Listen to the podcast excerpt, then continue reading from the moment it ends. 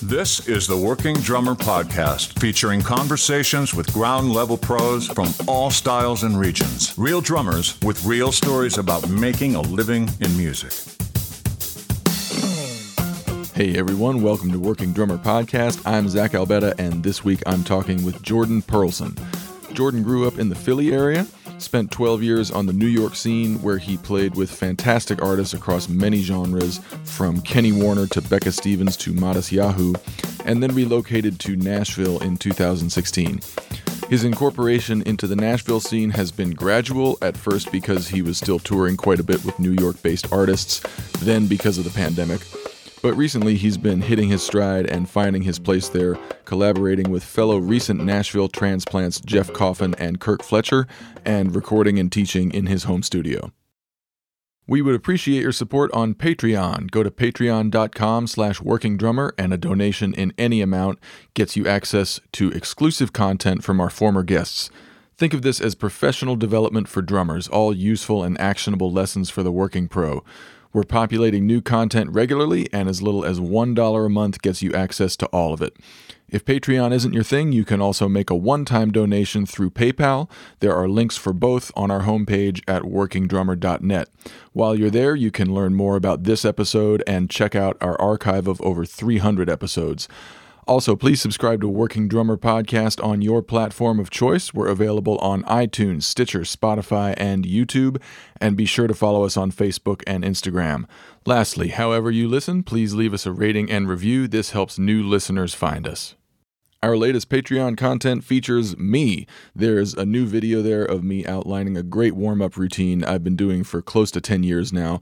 There's so much out there that is billed as a warm-up when it's in fact more of a workout or a chop builder or something you should do after you actually warm up. So what's in that video is designed to just wake up your hands and arms if they're totally cold and get them ready for the higher demands of actual drumming.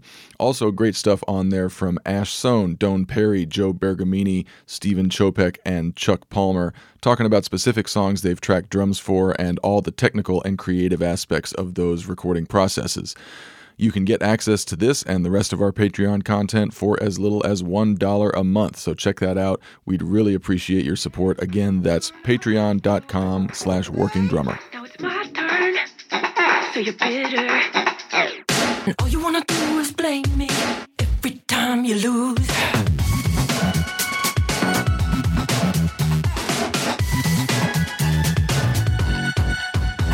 You're a tyrant, no one to rule. How's that working out for you? On an island, 'cause you cut your lifeline. Now you're wallowing in solitude. So, as you'll hear, I've been an admirer of Jordan's for quite a while, but I wasn't aware that he'd moved to Nashville until recently. I wanted to talk to him because I think he's a great example of how the Nashville scene has been attracting and utilizing a different kind of drummer over the last few years. So here we go. Hope you dig Jordan Perlson.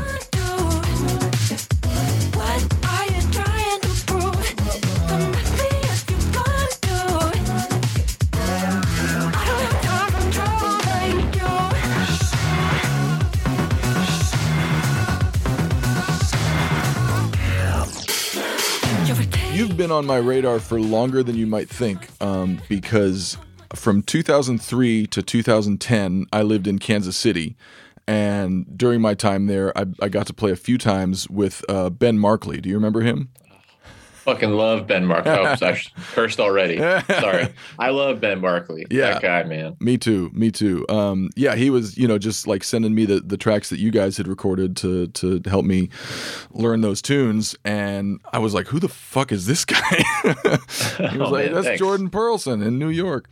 Um, so yeah, it's been like since then that I've I've kind of um, followed you a bit here and there. Um, and, you know, I didn't know that you were in Nashville until recently. Um, when you popped up on, uh, it was that Kirk Fletcher gig with Ty Bailey, who's a great friend of mine. Oh, cool. Um, yeah. That was just last week. Yeah. Yeah. So I like, I, I saw that. I was like, what, Perlson's in Nashville? When did that happen? Why? um, it's, uh, it's, it's been almost six years, coming up on my six year anniversary oh, of cool. being in Nashville. But, you know, I the, what I always kind of say to myself anyway is like I spent the first three years on the road with mostly like lots of New York folks that I was still and, and am still involved with. And then the next two years in, co- you know, was COVID. Right. And uh, and then this last, you know, nine months has been like the murky, weird, like, are we out of COVID? Or are we not out of COVID? So like I, I even though it's like been a calendar six, almost six years, it really hasn't felt like I've been here that long. Yeah. Yeah. You know? Wow. So like uh, th- there's there's a lot to unpack there.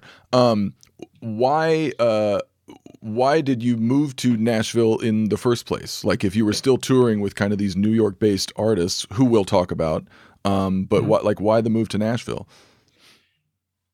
New York's a tough place to live, you know, like I've heard whether, whether, you know, I think whether you're like a, like one of my really good friends there is a, she's a book, she was a book editor. And now she's like, an like a, she works for a giant podcast company and like production company. But like, I used to like envy her because like, she would just get on the train every morning and read a book or listen to a podcast or listen to music and like not, and like bring her purse, you know? And I was like, so you just get on the train without fifty pounds of cymbals and a snare drum and like a, a, maybe an S P D S pad and like whatever else Ugh. crazy stuff we need to like bring with us. And that's like, and you go to one place and you stay there for eight hours and then you, maybe you stop for dinner or maybe you just come home and that's like your day, as opposed to like, I leave the house at eight a.m. for my first thing. And then I, it's not worth it to me to come all the way home till my, for my second. So I go and kill time till my second thing, all the while like hauling around all my crap. And, you know, so like a very typical day would be like, you know, whatever, eight a.m. till one in the morning, you know, hauling all that stuff around and you just never go home. Right. And, you know, from like, when you're like twenty-four, that's amazing. Like if you can, if you can have like twenty-five days in a row like that, it's success. Like that's a measure of success, yeah. you know, as like a, a as a twenty something drummer in New York, like, you know what, you're not really worried about how much you're getting paid to do it. You're just like, I'm busy. Yep. This is successful. This is what success looks like. Yep. And then, you know, you grow up a little bit, you have back surgery, you have other things, you know, you have like an, a partner or a, a spouse to consider. And you're like, okay, things are a little different now. I can't, you know, I, like, you know, expenses versus income are impor- are more important now. And my health is really important to me. And not that that stuff wasn't important, it just becomes heightened as you get older. Right.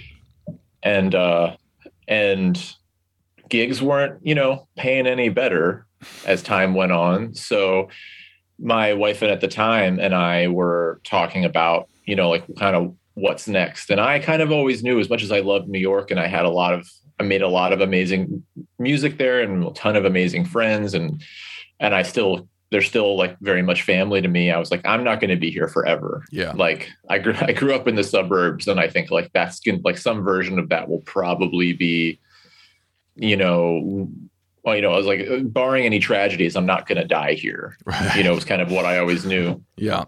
yeah. And so we started talking about leaving and I was like, okay, I've got, you know, two options. Either I can move to another music city, which is, you know, obviously just like Atlanta, Nashville, New York, or uh, L A and, and Austin. And L A is a lateral move. So we took that right, right. A lateral move economically. So we took that off the table. Right. And a lateral, and, a lateral move in terms of just pain in the ass.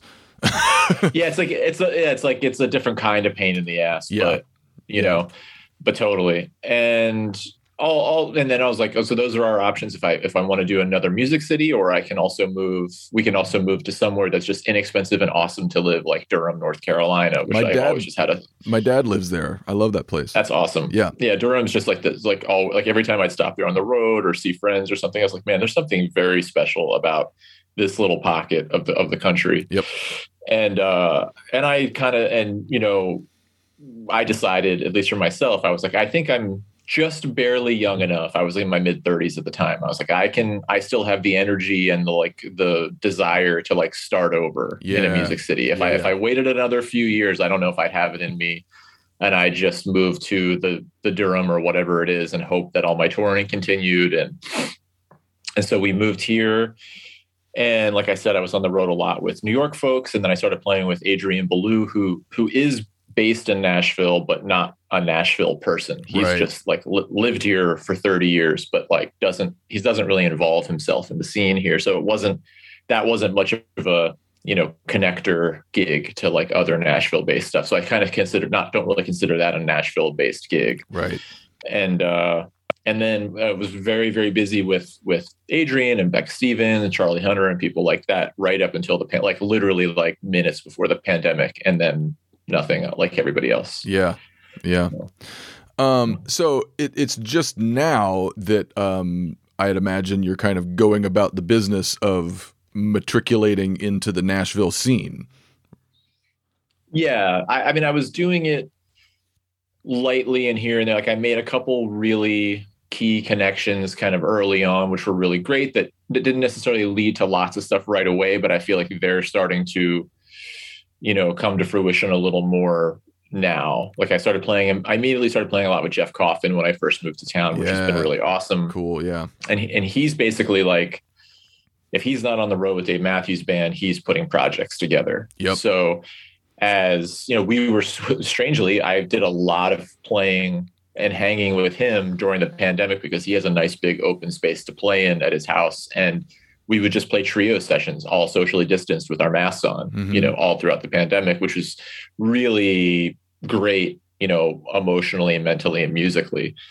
Um, and so some stuff has grown out of that and, and things along those lines. But, and uh, he linked me up long before the pandemic with Allison Brown, who's a really great banjo player, mm-hmm. who's based here, and she owns Compass Records. So there, there has been things. I'm, I'm making it sound like I, I don't know anybody around town. I do have a handful of things going on. It's just sure. it's just been a little slower than I I would have hoped for. Yeah, you know, yeah. Like, and did you have um, you know, as as far as why you chose um Nashville, you know, for the kind of player you are, I, I think it's only in the last few years or maybe ten years that that you know players uh. like you, with your skill set, with your aesthetic, and and with your background, start choosing Nashville, um, because uh, you know, like the the sort of uh, cliche existence in Nashville is either you're on tour with a mainstream country act, or you're on Lower Broadway, um, or you're doing like demo sessions or whatever. Probably also for like mainstream country acts, um, but that's I mean that's really changing. I think it's like, you know, that change is really starting to hit its stride now. Um, so like even six years ago, did you look at Nashville and kind of see the potential in that scene for a, a player like you who, like, I, I imagine you have little to no interest in playing on Lower Broadway or doing mainstream country tours. I mean, well, there, there's two to, to answer. You had kind of had two questions there. The first question being like, did I see the potential? I mean, definitely. And I, I, you know, I've been hearing great things. I've been hearing what the whole else, the whole rest of the world was hearing about Nashville, that it was changing and it was becoming a lot more eclectic and um, still, yes, the country capital of the of Earth, but still lots and lots of new stuff happening and interesting stuff. And my feeling was, you know, yes, I think I bring something. I'm not going to say, you know, special and unique, but a little left of center for this town, for sure. Um, Uh, to the table, and hopefully people will come to know me for that and call me for an, uh, as much stuff as possible for me to do that. But at the same time, to kind of answer your other question, uh, I like to work. You know, I'm not a, I don't know, like I, I'm not like a I'll do anything kind of guy. Like I want, I want it to be great, and I want it to be, you know, worth my time, and I want it to be uh, a good experience. But I think like my my biggest uh, filter for saying yes to a gig or no to a gig is like how, you know, like who, who like what are the people like who I'll be working with? Mm-hmm. And if the answer to that is like, oh, they're really good people who take this seriously. And, you know, yeah, maybe, maybe it's not the most interesting or innovative music, but like it's going to be a good experience. Yeah. You know, is, is really where my head goes. And, you know, I, and it's I I'm not I don't have the kind of personality that would just assume people on Lower Broadway wouldn't be cool, or or I, or people on a mainstream country act wouldn't be cool. Like if those, if people are cool and they are interested in having me play drums, like I'm considering it. Like right. That's just like what it is. You know, right. It's not like a that's that's my entire filtration system you know, for deciding to take a gig or not. If it's like, I hear people are sketchy or they're assholes or something like that, and they're super dope, you know, amazing, creative people, like I'm, it's going to be a hard decision. It's going to be like, a, I'm going to be hard pressed to say yes. Right. Right. You know? I'm in a similar headspace. Um, and in, you know, in addition to the consideration of like, what are these people like, um, for me, like, you know, the, the, the genre doesn't matter. Like the nature of like what the music is doesn't matter as much as like, is it good? Is it a good version of that thing? Is it a high quality version of whatever it is? Um, and if, if the answer to that is yes, then, um, you know, the, the, this, like I said, the specific genre or vibe of the gig of the music, um, you know, I'm I'm open to whatever. But it's interesting you were talking about in New York, uh, you know, as a as a younger drummer, and I think we all find ourselves here uh, at one point or another, where like you're just busy as shit and killing yourself, and that like that in your mind is some version of success. Um, when yeah. really, if you kind of like take a step back and and look at the trajectory of your career, Um, you you might just be treading water in terms of um, whether or not you're advancing, um, uh, you know, in terms of the quality of the gigs you're playing or the money you're making or the quality of the people you're playing with or just your mental state. Like if you're churning through gigs that don't really matter to you ultimately just to fill the schedule, then you might find yourself burned out and cynical before too long. Yeah, I think you, you hit the nail right on the head. And I remember I, I got to do a little playing with Kenny Werner when I was in New York. And oh, wow. He kind of, he he said something so profound. And at the time I was kind of like, I mean, I took it, I took what he was saying seriously because he's Kenny Werner, but I kind of didn't know what to do with it. But he was just kind of like, you need to have a plan, man. And I was like, I do have a plan. I want to be a b- busy drummer. Like I work, I get to play some, getting play, play some gigs with you. Doesn't that like count for something? Kind of, I don't know. I didn't say those words back to him. That's kind of the sentiment I responded with. And he was like, no, it doesn't count for anything. Like, he's like, look at Ari, you know, he showed up to New York. He said, he, you know, he knew he was, he knew he was going to be doing what he's doing now twenty years ago. Mm-hmm. You know, he's been working towards that. He's had a plan.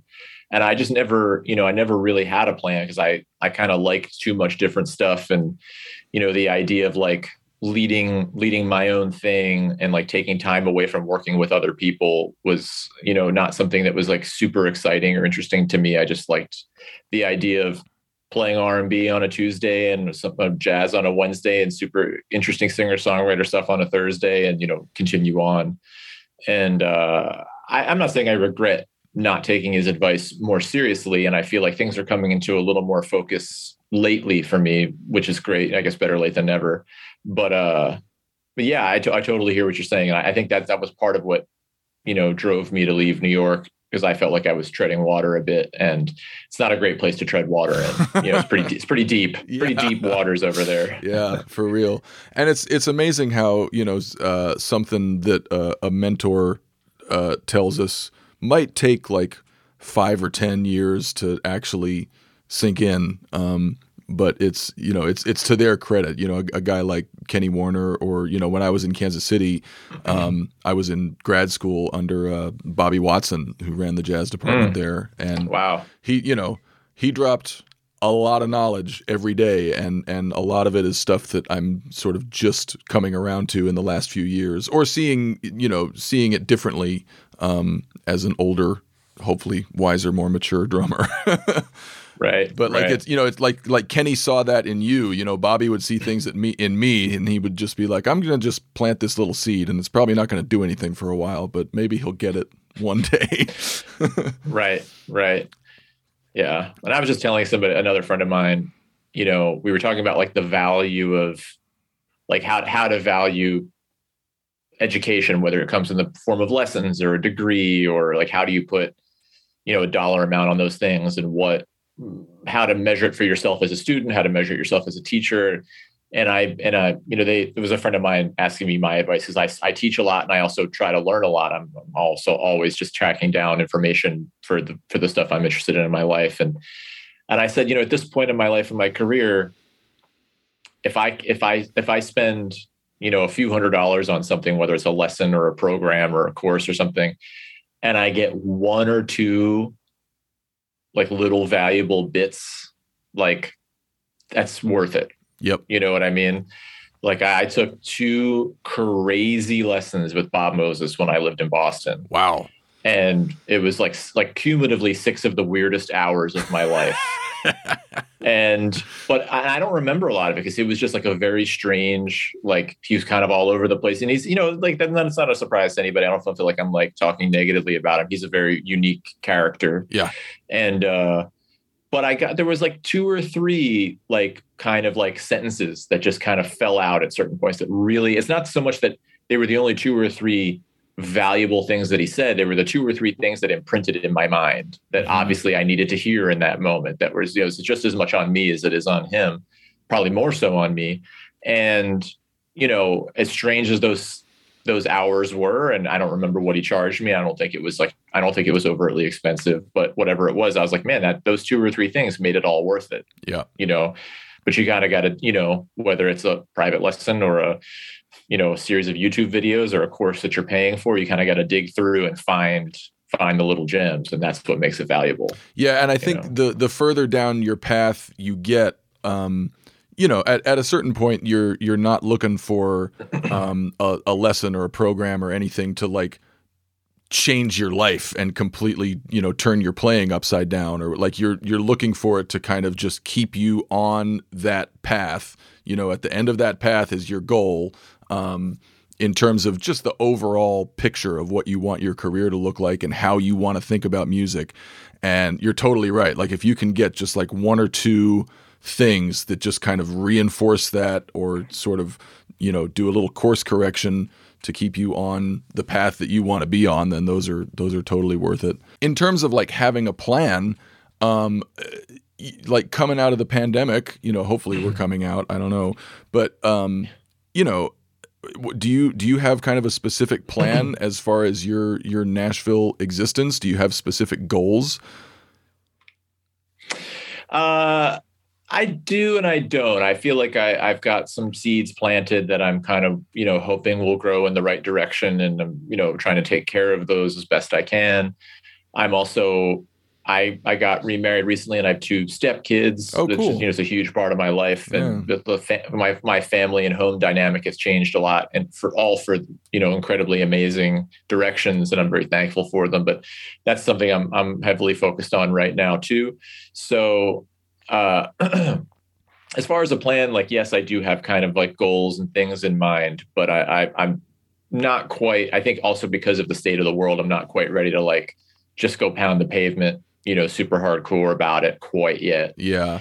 Uh, yeah. And is your, is your goal, uh, like, I'm asking this because I'm in kind of a similar place. It's, uh, is your goal just kind of abstract? Like there isn't a specific gig that you're after, or like a specific, um, I don't know, uh, uh, tax bracket or whatever.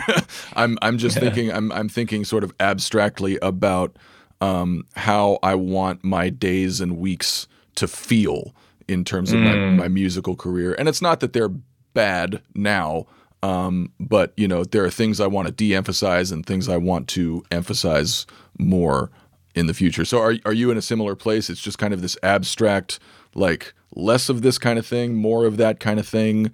Uh, yeah, I'd say so. Uh, I'm I'm thankfully in a place I kind of similar to the change of the change in dynamic from the New York treading water life, uh, for a host of reasons.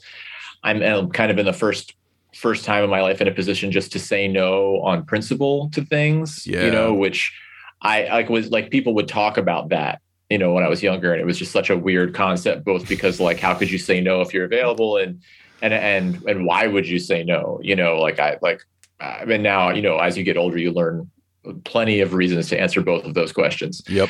And, uh, and so I have been, you know, I've, I've tried, I'm trying to cater my time to stuff I, I want to be doing and stuff I want to, you know, stuff I want to be doing. I've been playing, playing the drums and playing percussion the way I want to be doing it, as opposed to like swinging in the dark in situations where, you know, like maybe they want this and maybe they want that. It's like, I think I should just, you know, be and try to put myself in situations where my instincts are doing most of the work. And you know, if, if someone needs to say, hey, can you do X instead of Y? It's just a small adjustment to what my instincts were telling me to do to, in the first place, as opposed to, you know, trying to construct this kind of whole other approach every single, every single time. Right. Um, and yeah.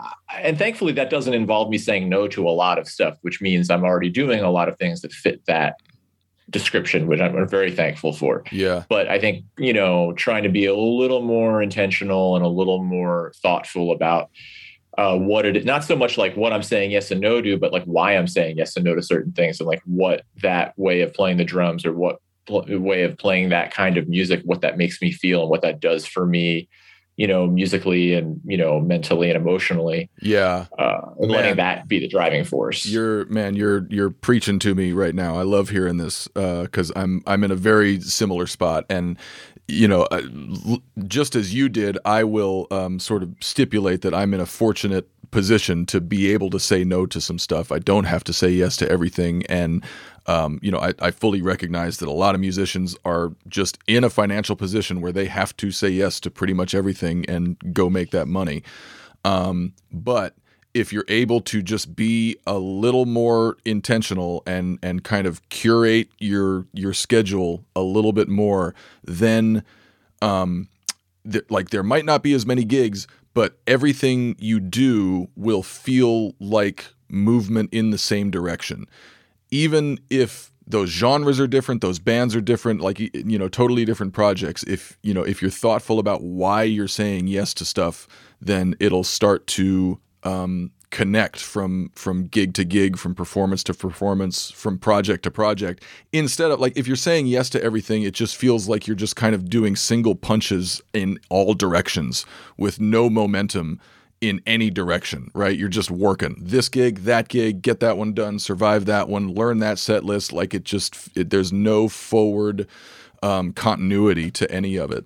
Um, and I'm, I'm so glad I, I needed somebody to say that to me, because you kind of, you, you crystallize like what, what I've been, uh, uh, thinking about a lot lately. Um, so yeah, good, good luck with your, good luck you, with you your, as well. Your abstract forward continuity.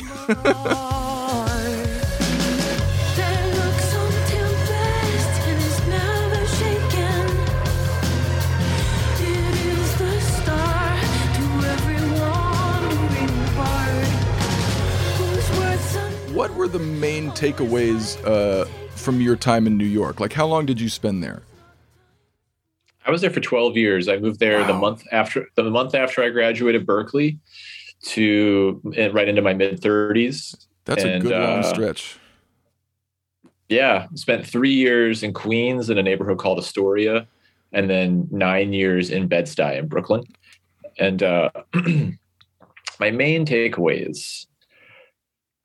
Um, I mean, I am super thankful for the time I spent there. I think like the people that like the people that like to play with me and the people that like me as a person, like, I think they like me because of the time I spent there. Mm-hmm. You know, like I think I'm, I think I'm generally a nice person, but I'm very impatient when it comes to little bullshit.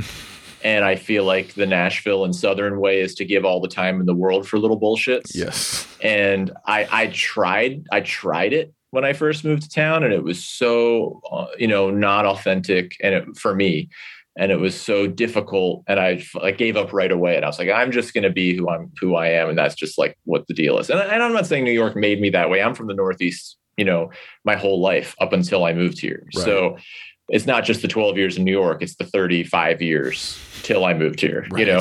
Right.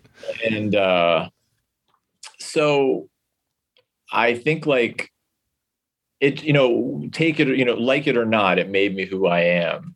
And I think whoever that is, whatever those things are that make me up, is valuable to not only the musicians in my world, in my, in my sphere, but like the humans in my sphere, mm-hmm. you know, like the, my lack of patience for those little bullshits are things that like people turn to me to like, to like zap out of our world when it comes time to like some, for, when the need to zap it, they're like, hey, can you zap this really quick? Cause I, I, it's not, I don't have it in me to do it. I'm like, get the hell out of my way. I'll zap that right out of the way. You know what I mean? Yeah. Yeah.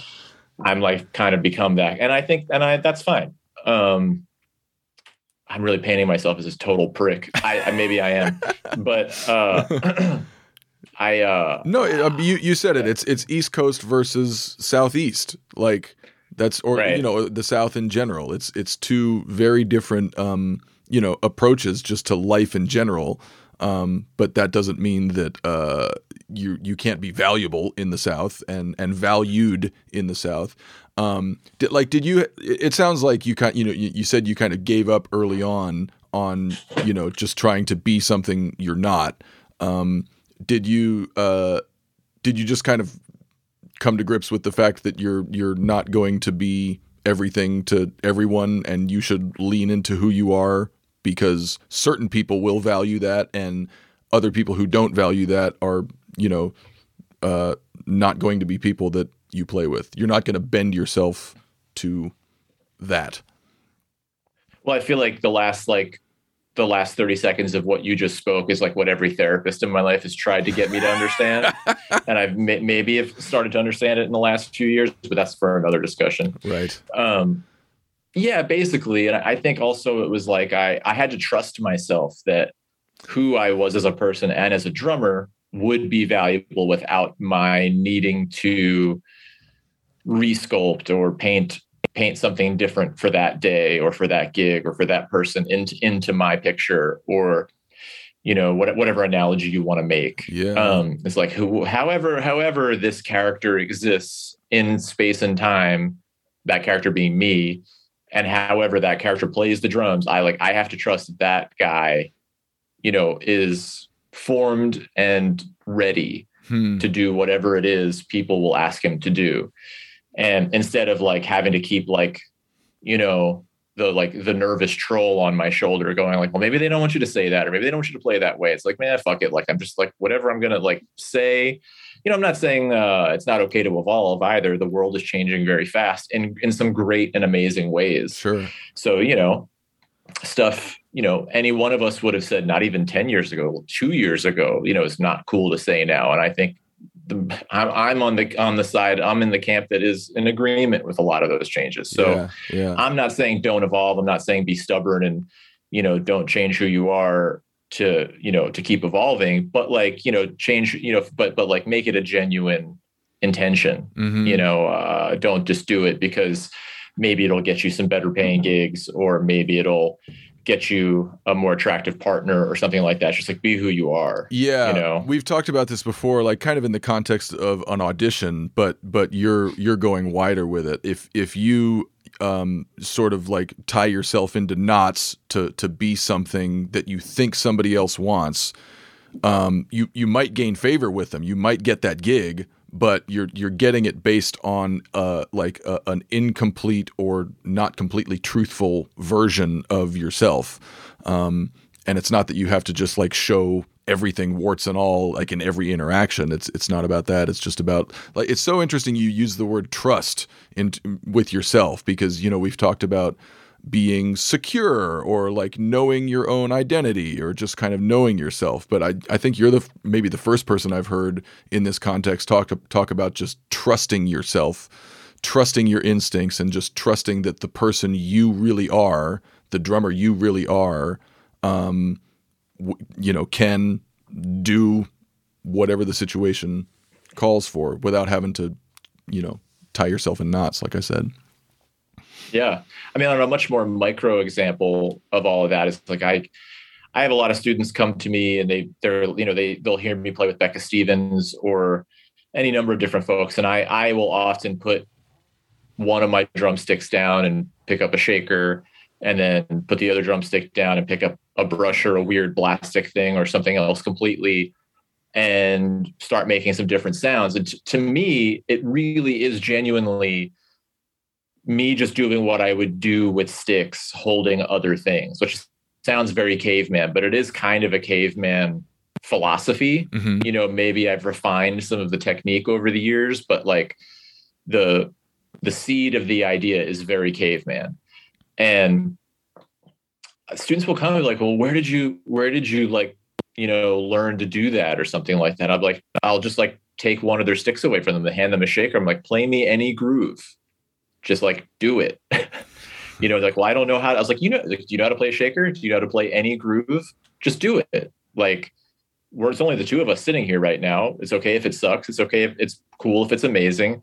But like, you have to trust that you're, maybe you're not going to knock it out of the park every time, but that it's going to be serviceable and you'll get better at it. Mm-hmm. You know, and, and I think like that, you know, I know like this is a very, very micro example, but like the idea that, again, my instincts will carry me through this, even if my execution isn't perfect. Like the things, my ears and my, you know, whatever we want to call it, your heart or your soul or whatever it is, are going to tell my limbs to do, will be musically appropriate. Maybe I won't nail it. Maybe it could be done better. You know, maybe Matt Ch- Chamberlain would do it better than I would. But it's not going to be this thing where people are going to turn around and look at you like, what the hell are you doing? Like, you know, right. do you do you even know where one is? Like, is you don't, you know, it's not going to sound like that. It's going to sound like music, and you're, you'll, it'll keep getting better, but you have to trust that it will sound like music on this first try. Right. Right. So, and that's, that's so interesting, talking about execution versus instinct. And in terms of what other musicians value about you, um, I think, uh, you know, we, we get very heady about execution. Um, uh, not just in terms of like, you know, chops or the the drumminess of it all, but in terms of tone and uh, time and just all those execution sort of uh, things. And those are important, but um, you're talking about, uh, you know, a producer or a songwriter or a band leader um, also valuing your instincts and what you want to do with music and how music moves through your head and how that comes out of you, even if how it comes out of you is not, you know, uh, perfectly executed. Um, the instinct, the intent there is what they value. Totally. And I think that's, even if, you know, I feel, I feel like that, you know, even if it's a, if we're going to look at this in two very like binary scenarios where it's like, you're either, we've, you know, we've called, you know, drummer A because he's, we need the drummer A vibe and we need a thing that that guy does, or we've called drummer B because she was the only one available and we need to get a drummer just to do this. Mm-hmm. Like either either way, even though in our minds A should be going with their instincts and, and B should be, you know, just trying to hit the target and like make everybody happy. And really, I think the reality is, regardless of the situation, regardless of who you are in the context of the scenario, it's still about your instincts and, and bringing something good to the situation. And, you know, of course, if it's some very, very specific genre or style or sound, and you are just the furthest person, you know, on earth to execute that, then you're in a little bit of a pickle and you need to figure something out. Right. But if we're, if, if we're working within, you know, if you're somewhere within the center of the Venn diagram of like one circle is the styles that I know really well and one circle is the styles I really don't, and you're somewhere in that, in the middle there, just, just trust your instincts and hope that people will give you the right feedback to help get it into focus. Yeah. Yeah. yeah. This reminds me of a, a conversation I had a couple weeks ago with uh, Blair Sinta, and um, we were talking about uh, just, you know, his whole remote recording thing and, and the idea of um, just recording in general, recording for a track.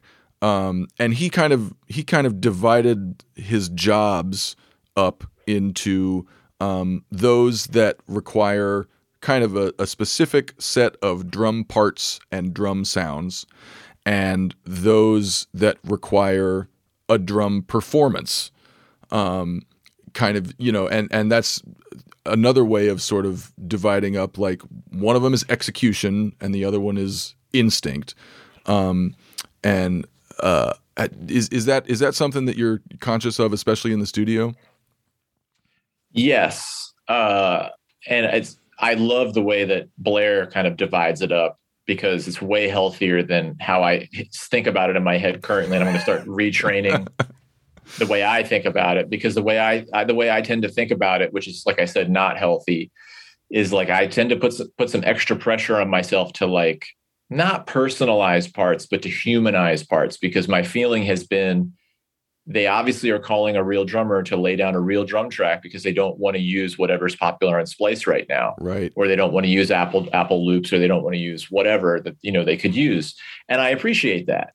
And I think the reality is it's not, again, as it's not as black and white. And I think I get I get down on the music world and how awesome sounding not real drums are now. Mm-hmm. And, you know, but at the end of the day, a human stamp is a human stamp, whether it could be easily copied by a computer or not. Right. So uh, kind of going back to the way Blair thinks about it, like whether it's, you know, it's not so much that it needs to, you know, be uh, un, what's the word I'm looking for?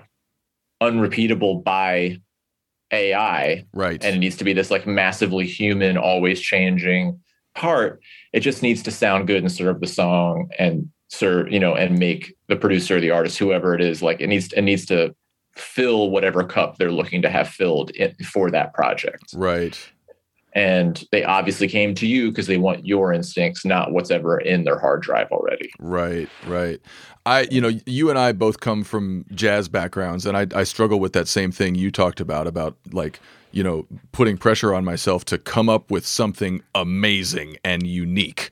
Um, you know, that that's the performance side. Like I, I put too right. much pressure on myself to come up with a unique performance for a track when, in fact, um, you know, hewing more towards the the execution side and just laying down a set of tones and a set of drum parts, um, you know, is is liberating in a way, right? It kind of it kind of frees you up um, from um, the I, I don't know. It it just seems like a more relaxed way to make music sometimes. Like you don't have to reinvent the wheel. You just gotta put down a drum part. Right. Well, it's, it kind of comes down to. You you you kind of like, and I I kind of heard Aaron Sterling kind of voice similar approaches where it's like he's kind of playing producer. It's like I'm just working for the song. I'm not working for this artist or this producer. I'm working for the song. Hmm. And what does the song really need? Which which really that removes everything. That removes the consideration of like, does it need a performance? Does it need great sounds? Does it need something that kind of sounds like the radio, or does it need something that sounds like radio from thirty years ago? You know, it just, it doesn't, none of that means anything until you strip it all, it, when you strip it all away and you're just like, what does this song want from me right now? Like, what, what can I do to make this song the best it's going to be, mm-hmm. you know? And, you know, like, I don't know, maybe it's because I, I, you know, over the last few years now have children in my life, but it's like sort of similar. It's like, it's like, how do I serve this kid? Like, I don't need to like overpower them with like advice and, you know, activities and all the most perfect nutritious food in the world that they don't want to eat. Like they just need the occasional, like, just like use my instincts to make really good decisions to like, if they do need advice or they need nudging in one direction, or they need, you know, maybe they do need a, a chili dog and that's just the way this afternoon's going to go, you know, like, you know, just kind of serving, serving the situation as best you can using, this is, this is the, the theme of our, of our discussion, but using those instincts and, you know, who you are as genuinely as possible, whether it's something super pop and there will be no drum fills and it could easily be programmed, but better yet, it'll sound like you not playing fills. Right. You know, right. Versus, versus some dope, some dope drummery track that of course no one would ever program that. It needs to be a human being. Right. Right. And even, uh, you know, in that, in that super pop track with no fills or whatever, I I've found that, um, You can you can find a little moment, if it's even if it's just like one little thing throughout the course of the song um, that that you know that you heard when you were kind of learning the song, or that you just like thought to do in the moment. Um, it could be like one open hi-hat, or you know just something that you can kind of hang your hat on and say, I did that. That wasn't a computer. That was me. Right. That was my choice. That's my little stamp. Like you know, even if the producer or the songwriter doesn't like recognize it and say, I love what you did there, right? Just in your own right. mind, it's like I I put I put a little tiny stamp of myself on that little thing instead of like stomping on the whole song with my identity. Totally. No, I, I totally hear you. And I, I do I do a lot of I, I tend to find similar small moments like that, usually in the form of yes, an open hi-hat here and there super does the trick, but also like leaving out one backbeat at the end of a phrase, mm-hmm. like mid-verse or something, you yeah. know, is also a nice way to kind of give some air. And, you know, like not, not so much that a computer wouldn't have done it, but a producer programming drums probably wouldn't have done it. And I feel like that's a really valuable way to bring your, not just your human element, but your, your, however, my, in my, in my case, my thirty years of drumming to that, to that song. Yeah. You know, it's just the, the decision not to play one snare drum in one in one of the bars for one beat, and yeah. like can really like kind of like change the shape of at least the whole, that whole section, if not the whole song, that a non-drumming producer probably wouldn't have thought of. Yeah, especially in the last few years since I've been recording songs uh, in here, I've I've really started to see the value in taking something out mm. rather than adding something. And it, like you're talking about it in terms of just that one little moment, that sort of improvisational or or spur of the moment choice where, you know, uh, so often we look for a little improvisational spur of the moment thing to be something extra. But the fact that it can be something taken away um, mm. makes for really cool moments. Agreed. I don't listen to the radio, I ain't watching any T V, I don't listen to those C Ds or M P threes, I don't watch a lot of movies, I just need to have you live, live all the time, live in front of me, oh I got to see you live and live all the time, help the power light, I can't now honey, oh I need you live. Talk about your teaching life, because on, on your website you've got this um, sort of uh, you, you you refer to it as coaching, not teaching, um, and you talk about uh, progressions in terms of how you teach and, and how drummers can sort of move through things. Um, so, h- like, how long have you been taking this approach, and and um, what does that look like exactly? Um, yeah, so I I think this is kind of almost always been my approach. It just didn't really come into focus into the last like ten years or so.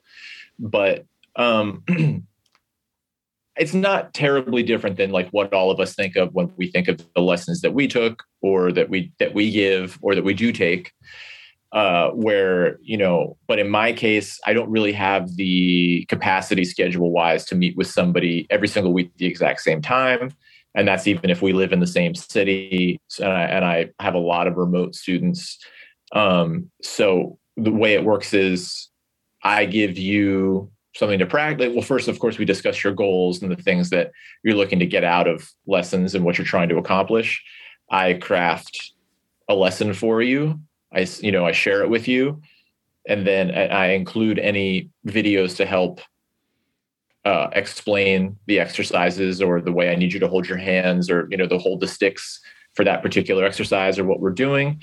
And then when it's time for, you know, what would be your lesson, you put together a video of you doing those things. You'll share it with me. I go through it, craft your next lesson, so and so on and so forth. Okay, so um, this is, is it's it's kind of a back and forth between you and a student instead of the the two of you meeting at an appointed time uh and spending an hour. Right. It's, it's uh to use a very corporate and and Zoom era uh term, it's it's it's it's lessons async. It's asynchronous lessons, you know. Oh Lord. Yeah.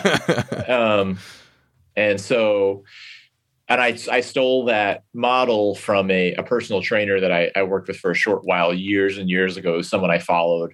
I was like on his email list and followed him on social media. We didn't live in the same city, but he had a lot of really interesting approaches to fitness and, and movement. And so I, and he, he offered this, you know, kind of remote personal training uh, f- model like that. And so uh, it didn't really work well for me not to, you know, it, he wasn't that on top of it. So I was like, well, I was like, well, this was not a great experience, but I'm really inspired by this model. And that's when I started to implement that into and like kind of start advertising for the remote lessons and remote coaching. And the reason I, I say coach is just because like, I don't know, like lessons, lessons feels a little more like two, every Tuesday at three thirty, you're going to come to this room and we're going to, and I'm going to sit across from you on my pad and you're going to sit at your pad and we're going to go through these books, which is great. And I, and I, if I had the capacity to be doing that, I would do that, but I don't right now. So I'd rather take the approach of like, I will coach you through these groups of things you will practice when you're ready for me to do it. And I will curate the things that you will practice, you know, when you are ready to have new things to practice. That was very, very uneloquent. I'm sorry to put it so, no, no, so no. poorly. But that's that's exactly what it is. I, I could have chosen like every every syllable of that could have been way more hip, you, but it wasn't. You want you want to try a take um, two? We'll we'll edit it. No, that's okay.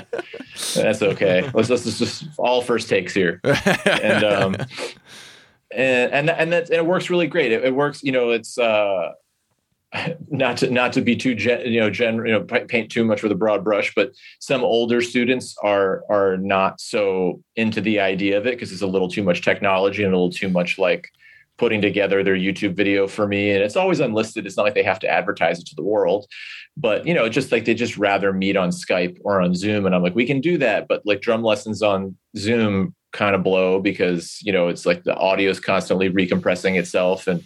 You know, it, it, it mistakes the metronome for some weird sound it doesn't want to take in. And, you know, yeah. it's, it's, a, it's it's not built for that. And that's fine. But uh, I've had a lot of other students who like really double down and really focus and just take the information to heart. And like the, you know, growth is, is, is marked, you yeah. know? So, um, but I guess, you know, it goes, it goes with anything. If you go to try to learn anything, you're going to put the time in, whether it's on Zoom or async or, or in person, you know, it's like whether you put the time in or not is going to be the, the the differentiating factor. Right, right. Um, so like how many, you know, in a in a given, um, you know, week or month, um, how many students do you kind of do you have on the roster? Mm-hmm. I mean, it really varies because my, all the in-person teaching I do in Nashville is it's mostly, you know, folks that are, it's either like kind of other kind of like working professionals who want to kind of to fine tune something or learn some new skills or broaden some, broaden some, some other, other areas of their playing. Uh, or it's like kind of older, you know, like, like I, I have one, like the only student I've had who's been very consistent is, is, is really just one kid. And he's, he's about to graduate high school and he's been studying with me all throughout high school. Mm-hmm. And, uh, and, but even with him, it's been, you know, I like at the end of the lesson, I say, when do you want to come back? And usually people will say like, uh, let me get through this stuff and then I'll call you. Right. You know, and that's, that, that works the best, I think in general, but I, I don't, you know, set weekly or even biweekly lessons with people. And so because of that, it's very up and down. So I could easily teach like, you know, five in-person lessons in a week and have, you know, four or five online async check-ins to to turn around. Yeah. And I and then I'm and that but then I could also have months where I only do one or two of each. Right. You know? Right. I, so, I and I, that's okay. I really like the idea of of um you know both you and the student um kind of getting to this when you can. Um, you know, as your schedule dictates. And I, I'm I'm sure that, you know, you hold yourself accountable to turn things around in pretty quick fashion. uh, it's, I try to, yeah. I try to, I don't always nail it. And some students have, you know, th- they're, they're, they're patient and I appreciate that. Right. But, uh, I try to, I try to like, you know, treat it like it's a contract and, you know, like they're the ones paying. So I, the way I view it is like, I owe them something. They don't owe me their check-in. I owe them, I owe them my, my feedback. Right. You know, so whenever they get to their check-in, my feedback, the, the clock starts ticking for my feedback. The clock is never ticking for their check-in. Absolutely. It's like doing a remote recording. Like they have hired you to return a thing to them. So that, right. that gets to the, the top of the heap there. Um, exactly. There are three tiers of this on your website, right? It's kind of, is it a, it, mm-hmm. is it a per lesson thing? Like every time you turn something around, th- like that's your fee, or is it more of a subscription? It's more of a, it's all subscription. Oh, so, okay. uh, yeah. And, and which le- whichever level you choose is the amount of check-ins you get per month. Okay. So there's a, a weekly, a bi-weekly and a monthly. Hmm. Cool. Um, yeah. Bi-weekly meaning every other week. Sometimes that, sometimes that means twice a week to certain people, but right, weekly, every other week and monthly. But there's bi-weekly or semi-weekly. I think semi is like twice per week or, you know, semi-annually right. would be twice per year. I get them mixed up. Um, Yeah, yeah, me too. That's okay. Why I felt the need to clarify. um, so when you started sort of doing this, did you did you um, like advertise or market this in any way? Like, how did you kind of get this teaching business model on its feet and and off the ground? I haven't marketed it at all, other than occasionally mentioning it on Instagram, and and honestly, it usually ends up being, you know, it's something that kind of comes and goes for certain people. Like, I'll have people subscribe and they'll hang on for, you know, anywhere from like a few months to, you know, maybe a year, and then they'll quit and they'll take some time off and maybe they'll come back. And I don't want it to, I don't want it to be the Planet Fitness membership that's so cheap people forget they have it. Right. You know, I want it to be the thing that, like, if you're going to do this, let's focus on this. And, you know, like, I, I'm not, I'm not a cheap teacher. And I'm okay with that. Mm-hmm. Um, I don't really, I'm not super interested in like volume of students. I'm interested in serious students. Yeah. So I'd rather charge a little more, so it's exactly worth what I, what my time is to me in that context. And it only attracts the people who understand that value. And I totally get that there are people that understand that value that can't afford that price tag. And I'm totally sympathetic to that. And in some cases I've been able to like figure something out with them. Um, but, you know, I've, I've had people reach out to me and like, they ask about pricing and they're like, well, why would I do that if I can just go to Drumeo? And I'm like, dude, go to Drumeo. That's like, I'm sure it's, I'm sure it will serve you exactly as you need it. Like, I'm not saying I'm better than what Drumeo does. It's just a different product and it's a different, coming from a different place. And like, and whatever Drumeo charges to cover their, their bottom line, I'm charging to cover my bottom line. And it's not supposed to, it's not meant to be apples to apples. You know, right. It's like, it's like some people want apples, some people want oranges. Like, that's just the way it is right. for me. That's how I think about it.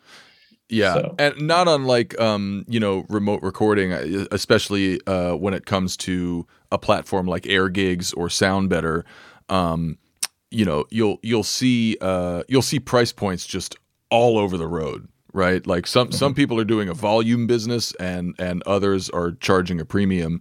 Um, and, uh, we, we did, uh, we interviewed, uh, David Blacker, who's like the, the C E O of AirGigs. And he mentioned that, you know, like you're, you're welcome to charge whatever you want, but a, a lower fee tends to attract, uh, I don't, he, he put it very diplomatically, more diplomatically than I'm about to, but he, you know, a lower fee tends to attract lower quality projects. Yeah. Um, and totally. You're, you're talking about the exact same thing. Like a low subscription fee for you would probably attract a lot of students who aren't s- as serious about it as you need them to be for it to be worth your time. Totally. And, and one thing I learned a long time ago for myself that I try to preach to my students, very simply, if you can't afford to do a gig because it doesn't pay well enough, or the the the the, the, the, the details surrounding the gig are so try, are so taxing to you that you will literally not be able to afford to do the gig, but you say yes, then it's on you. Yeah, like it's it's it's your responsibility to like do the math and like, you know, uh, audit what you know about the situation and say no if if if you if you're in the red right. by the time you're done doing the audit. And I kind I feel the same way about, you know, whether it's remote recording or it's teaching or something like that. It's like, it's just not good. Like if I can't if I can't afford to do it and it ends up not being worth my time, I'm going to perform poorly because I'm yep. going to be annoyed about it. Yep. You know, and I've just done that enough times. We all have. We're just like, I don't want to feel that way. I don't want to output that kind of poor quality into the world, whether it's recordings or teaching or whatever it is. And, um, yeah, I mean, when it comes to remote recording, my, my philosophy is you have to, you have to really figure out what your range that you're comfortable charging is, you know, for, for any session. And if your, if your thing is like, I need between three hundred and five hundred a track, like that's, that's my range. Then for remote record, and I'm talking about all recording, not just remote recording. Yeah. Then I would I would recommend somebody just charge the three hundred, because when you're doing it remote, you're probably doing it on your own time. You probably have a little more flexibility. You know, you have a little more control over what's happening. So charge on the lower end, but don't charge a penny below your scale, like your range, because right. then all of a sudden you're getting into that, like you're activating that part of your, your, you know, for me, I'm activating that part of my personality that's going to get annoyed. Yeah. and, and that's on me. And that's totally. on me. Like if, totally. you know, I, I forgot who said it recently, but somebody, uh, it, like in terms of what you're going to charge for a session or a gig, or like, if it's up to you to name your price, uh, y- you have to come up with a number that is going to make you happy to do the gig. Totally. Whatever the totally. gig is, because if, if if you're happy to do the gig, you're going to show up, you're going to do good work, you're going to give a shit. But if if it's below that number, uh, then you're you know like like you just said, I am not going to bring myself, I'm not going to bring my best self to that gig. Right. And like you said, that's on me. That's my problem. That's not their problem. But I have to right. like put that governor on myself. Yeah. It's funny. I was I was uh, just reminded of a, of a lesson I was taught in high school, of of all times in my life, which couldn't at all imagine the scenarios where this would be relevant at the time when I was seventeen. But now that I'm forty, I know it all too well. But uh, this guy that I was working with back then said, you know, he was like, if someone asks you to do something that you really don't want to do, you know, figure out what your normal price would be for it and times it by five. So like that way, if they say yes, you're getting paid five times what you thought you would. And if they say no, you're not that bummed about it because you don't want to do it anyway. and and so I was I was on, which, you know, it feels feels cartoonish. But then you think about a situation that I was in two weeks ago where I was on a gig and we just finished. And it was like the classic situation where the whole crowd was wasted and we just played two super long sets and we were like, we were satisfied with our work and we were done. And we finished our last song and the crowd was acting like we had just started and, you know, started, you know, chanting for more. And there was no more. That was not, it was not a situation where there would be more. and, uh, and this guy with like a, with a, with a hundred dollar bill in one hand and a wad of cash in his other hand walks up to the saxophone player. And he's just, and he just says, saxophone solo, hundred dollars. And the saxophonist is this really sweet kind of, you know, mellow, you know, like non-confrontational dude who's a very close friend of mine. And he, and he'd already started packing his horn up and I could see he was like kind of half considering it. And the other half of him was like, how do I get out of this situation? Right. You know, and he was like, uh, I don't know, sir. I don't know if I'm allowed to. He was kind of trying to play the, like, you know, the gig's done and I don't know if we're allowed to have more right. music now or something like that. And I just, I just quit packing my stuff and I walked over and said, he'll do it for five hundred dollars. And the guy was like, I just want a saxophone solo. I was like, you don't think he's worth five hundred dollars? Like, that's how disrespectful could you be? I just kind of, I kind of got that. Here's the East Coaster in me coming out. Right. But like, you know, but I was, it was partially me protecting my buddy who, and I make it sound like he needed, he didn't need protecting, but I got a little protective in that moment. He didn't yeah. need my help, but yeah. you know, I, I, and it was also partially me being really fucking done with this guy and this, and this gig. And everything up until that moment was fine, right. but like this, the disrespect that was like, this guy was fire breathing onto the stage. I just couldn't deal with it in that moment. And, and it, that ended up derailing the whole thing, which I kind of wanted my buddy to make five hundred bucks. And I was going to encourage it. I was going to encourage, like, he's like, he didn't specify how long. So take the money first and play for as short as you think you should. Yeah. But, uh, you know, but it was, but then he was like, he's like, he's like, how did you come up with five hundred? I was like, well, he was offering you one. And if there's ever anything you don't really want to do, times it by five. You know, that's just use my old buddy Dwayne's suggestion to me from, you know, twenty-five years ago. God, that's great. And uh, and it derailed the whole thing. So, you know, that was like one of the one of the optimal outcomes of the scenario. Right, right. And that guy fucked up because, in like you said, in one hand he's got a hundred bucks, and in the in the other hand he's got the rest of his money. Oh yeah. So you saw, and, like... I, and I I come from a family of hagglers. Like I used to go to flea, I used to go to flea markets with my mom, and she would like we'd be walking in, and she'd be taking off her jewelry and like putting it in her purse. You know, because she was planning on haggling over things that didn't want to like show her cards, you know. So I, I was I I was taught by the best both to like, you know, how to do it and how to like look for the signs. So yeah, yeah he he had no he had no idea what he was doing. Man, that's brilliant. I love that. And you know, whether it's a situation like that or um, you know, whether or not you're going to say yes to a gig, you know, going back to our earlier con- conversation, it feels so good to just say no to stuff that you're not into, Like, if you don't have to do it, if you don't need that money, if you ignore the instinct of like, well, fill the schedule up, go do the gig, you're free. Like, if you just say no to right. some shit that you know you're not going to be into, man, that that that feeling is as good as making money. Yeah, because like you've just you've made time now, right? Mm-hmm. Um, Which is the one thing you can't replicate and make it more of. So yeah, so like maybe I'll fill that time with a gig that I'm gonna love. Maybe I'll smoke a cigar on the porch, but I'm not doing that gig. Exactly, exactly. Back in in my New York days, I used to work with this really great tuba player, and he he had a a salary job as the musical director and choir director for a church, like a very you know, there's no there's no uh, what do you call them? Uh, now I'm showing my real non-southernness about me. Like a, a mega, there's no mega, there's no mega churches in New York, but this was some church in the Bronx that had enough cash flow to have a salaried musical director that would and like pay him health, give him health insurance and things like that. Right. So you know he had very very busy Wednesdays, Thursdays, and Sundays. You know whatever you know with like choir rehearsals and actual services and things like that. So we were on our way to a gig together. I was driving. He was in the passenger seat. And he gets a call. And all I hear is his side of the conversation. You know, he, it wasn't on speakerphone. And all I hear is, hello?